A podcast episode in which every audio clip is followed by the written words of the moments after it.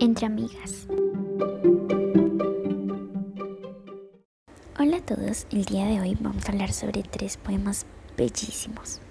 El primero fue escrito por Jamie Joanna Murcia. Jamie escribe su proceso como un poema inspirador y sencillo de escribir. Este poema habla sobre el amor el cual podemos sentir por nuestras mascotas, en especial por su gato, Bella.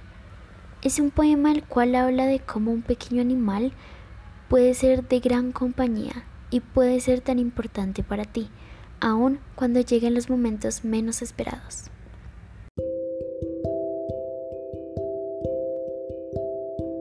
Una bella gatica llamada Bella.